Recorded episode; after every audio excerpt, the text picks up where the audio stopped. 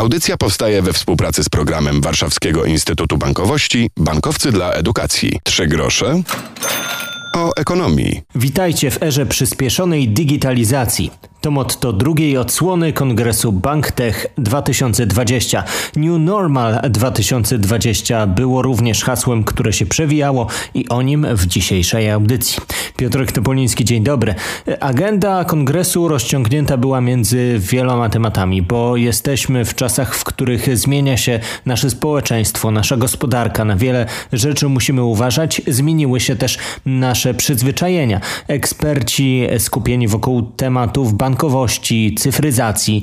Rozmawiali m.in. o zmianach w świecie płatności i o technologiach i o tym u nas w dzisiejszej audycji. Zachęcam do tego, żeby zobaczyć całe wydarzenie. Już teraz wpiszcie hasło BankTech 2020, a u nas dzisiaj wyimek z dyskusji poświęconej płatnościom. Jak świat płatności wygląda teraz z perspektywy klienta, mówi Barbara Borgieł-Cury, dyrektor Centrum Bankowości Codziennej w ING. W szczególności wzrosło zainteresowanie zakupami w internecie, ale też było to możliwe dzięki y, wierze czy poczuciu bezpieczeństwa, że klienci mogą wykonywać płatności w tym świecie, czują, że otrzymają towar i że dotrze ono na czas. Z tą zmianą wiąże się kwestia dostępu potrzeby dostarczenia klientom nie tylko bezpiecznej metody i wygodnej metody płatności w e-commerce, bo jest ich wiele, ale również konieczne jest zapewnienie całego e, łańcucha dostaw, e, czyli gdzie ja odbiorę e, tą, tą paczkę, czy ten towar dotrze na czasie. Wierzymy w to, że ta trwała zmiana zachowania klientów przy zakupach e-commerce'owych, ona nie wpłynie negatywnie na że klienci coraz chętniej korzystają z płatności mobilnych i wydaje mi się, że wróciliśmy poza pewnymi jakby branżami, które mają ciągle ograniczenia, do takiego poziomu wydatków w terminalach stacjonarnych. Dla mnie kluczowym takim elementem, jeśli chodzi o stabilność zachowań klientów, konieczność wdrożenia rozwiązań dwufaktorowej autentykacji w tym świecie e-commerce'owym, to musi być po prostu zrobione bezbłędnie tutaj ze strony wszystkich uczestników rynku.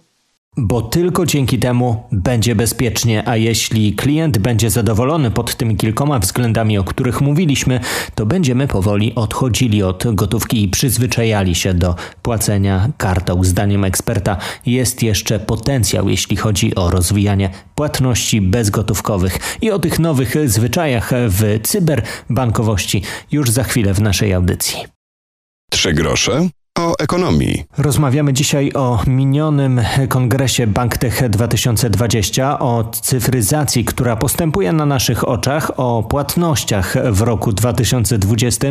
Przechodzimy z płacenia gotówką na płacenie kartą, ale y, na ile można te zmiany traktować jako y, trwałe? O tym Maciej Maciejewski, dyrektor studia innowacji Visa w Warszawie. Ekspert przypomina, że od niedawna kartą bez PIN-u może możemy płacić do 100 zł. Dzisiaj obserwujemy w zasadzie wszystkich krajach, w których podniesiono limit płatności zbliżeniowych, to, że ich udział w ogólnej liczbie transakcji wzrósł o kolejne 10%. Czyli w skali Europy ponad 70% wszystkich transakcji Visa w tradycyjnych punktach sprzedaży to są transakcje zbliżeniowe. I trudno tutaj oczekiwać, że, że czas pandemii zmieni coś w tym trendzie. Nastąpiło przyspieszenie, ale nadal będziemy obserwowali wzrost wierzymy w to, że wielu klientów po prostu przekonało się dzięki temu i dzięki w zasadzie też zachętom po stronie detalistów, którzy wręcz nalegali na aby klienci płacili za pomocą kart i, i telefonów zbliżeniowo. Oczekujemy, że ten trend będzie się utrzymywał. Mobilność. Paradoksalnie w samym pierwszym kwartale uruchomiliśmy 65 kolejnych aplikacji w Europie, które wykorzystują właśnie płatności mobilne Visa. Wydaje mi się, że ten trend będzie utrzymywany. Wielu na przykład operatorów e, rozwiązań transportu publicznego zwróciło uwagę na wdrożenia istniejące transportowe, na to, żeby w sposób bezpieczny i zbliżeniowy czy, czy mobilny płacić za usługi transportowe czy parkingowe i ilość wdrożeń spodziewanych w tej chwili w tym obszarze będzie wzrastała. W związku z czym ten trend też zakwalifikowałbym jako coś, co uległo małemu wzmocnieniu. Z badań wynika, że w czasie lockdownu nie pochowaliśmy w szufladach kart. Okazało się, że spora grupa użytkowników, która do tej pory nie wykorzystywała kart, więc domyślnie wykorzystywała pewnie jakieś inne metody transakcji, ale posiadali karty, zaczęła być e, transakcyjnie dla nas widoczna. A najbardziej interesujące z naszego punktu widzenia jest to, że teraz po zakończeniu tak zwanego lockdownu naprawdę spora grupa z tych konsumentów nadal e, realizuje transakcje kartowe, czyli nie wróciła do swojego e, pierwszego przyzwyczajenia. Zaczęła dostrzegać wartości związane z wygodą i, i prostotą płatności kartowych. Co ważne też w grupie zachowań konsumenckich, to też to, że nastąpiły istotne przesunięcia w zakresie aktywności transakcyjnej. To znaczy, spora grupa konsumentów, która do tej pory pojawiała się nam transakcyjnie w systemach jedynie incydentalnie, zaczęła nagle być klasyfikowana przez nas jako tak zwani heavy userzy, którzy regularnie, wiele razy w tygodniu używają swojej karty do zakupów. I znowu ten efekt jest widoczny i nadal się utrzymuje co można by sprowadzić do optymistycznej tezy, że sektor właśnie płatności będzie obserwował w tej chwili rozkwit. To zaraz zapytamy, ok, skoro jest tak dobrze, jeśli chodzi o karty o płatności mobilne, to co z gotówką? Czy będzie ona znikała? O tym za moment. Trzy grosze ekonomii. Więcej siedzimy w domach, częściej płacimy kartą lub w internecie i potwierdzamy nasze płatności w telefonach, mniej wyjmujemy pieniędzy z banków. Pojawia się pytanie, co dalej z gotówką? W trzech groszach o ekonomii dziś kongres BankTech i Paweł Widawski, wiceprezes zarządu Fundacji Polska Bezgotówkowa. Warto pamiętać, że jeśli popatrzymy na dane z zeszłego roku, to aż 54% liczby transakcji w punktach usługowo-handlowych to płatności wciąż realizowane w sposób gotówkowy. Więc ta gotówka jest silna. W 2019 roku przeważała. No być może 2020 i wszystko na to, na to wskazuje, to będzie ten pierwszy rok, kiedy dokona się takie mocne przełamanie i e, płatności bezgotówkowe osiągnął e, przewagę, jeśli chodzi o transakcje w punktach e, usługowo-handlowych. E, Widzimy także w tych badaniach, które dotyczą okresu post-covidowego, że wzrost płatności gotówkowych, które w niektórych segmentach miały miejsce, one dotyczyły szczególnych grup klientów.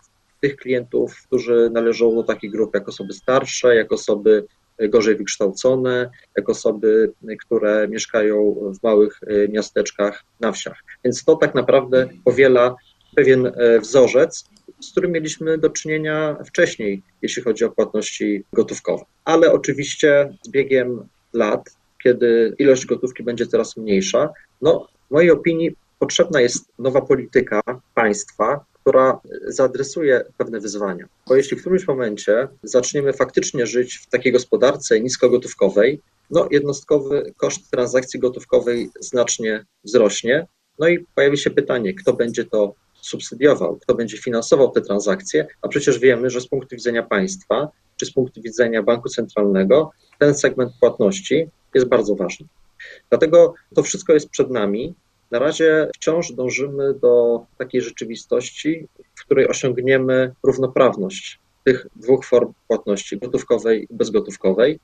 Działalność Fundacji Polska Bezgotówkowa na pewno sprzyja osiągnięciu takiego stanu, bowiem ta luka w akceptacji stopniowo jest y, zasypywana. Fundacja sfinansowała już ponad 300 tysięcy terminali płatniczych, u blisko 220 tysięcy przedsiębiorców, natomiast ta luka wciąż pozostaje. I teraz skupiamy się na zamknięciu tej luki i zbudowaniu świata, gdzie klient ma prawo wyboru, czy chce płacić gotówkowo czy bezgotówkowo.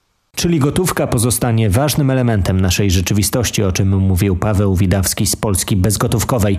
Polecamy całość. Wpiszcie choćby na YouTubie hasło BankTech i dowiecie się więcej. Możecie całą dyskusję na kilka różnych tematów zobaczyć. Jak zwykle zachęcamy także do obserwowania podcastu Trzy grosze o ekonomii. Znajdźcie w swojej ulubionej aplikacji z podcastami i warto posłuchać audycji tej, a także poprzednich, a także następnych. Posłyszymy się kolejnym razem. Będziemy rozmawiali o inicjatywach studentów w wakacje, bo to nie jest tak, że młodzież teraz próżnuje. O nie. Do usłyszenia. Piotr Topoliński. Audycja powstaje we współpracy z programem Warszawskiego Instytutu Bankowości Bankowcy dla Edukacji.